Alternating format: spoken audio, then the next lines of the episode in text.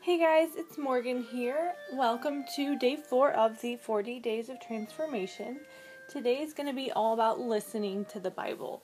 So, we have come up with a couple of practical ways for you to live that out in your daily life. Just remember that we can only know God and see Him rightly through knowing and internalizing His Word. Um, and a friendly reminder of Psalm 119 18. It says, Open my eyes that I may behold wondrous things out of your law.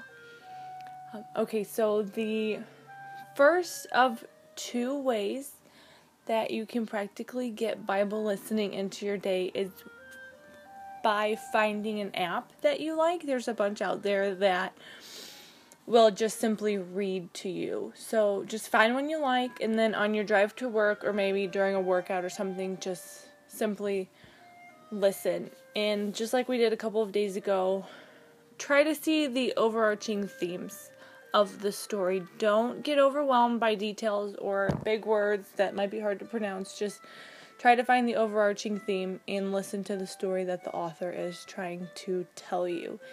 A couple different examples of scripture that you can have read to you.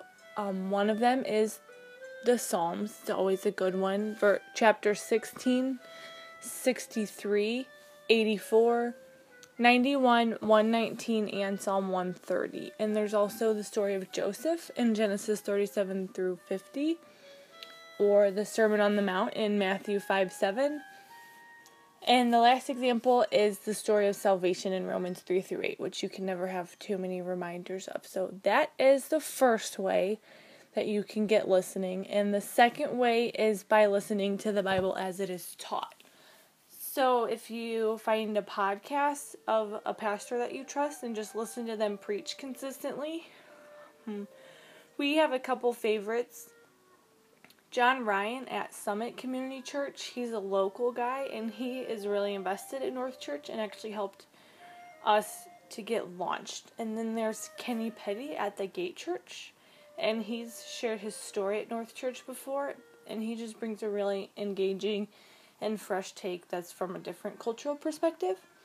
And then there's Scott Sauls at Christ Presbyterian Church in Nashville, Tennessee, and he preaches with a gentleness that pushes his hearers into the culture with charity and hope.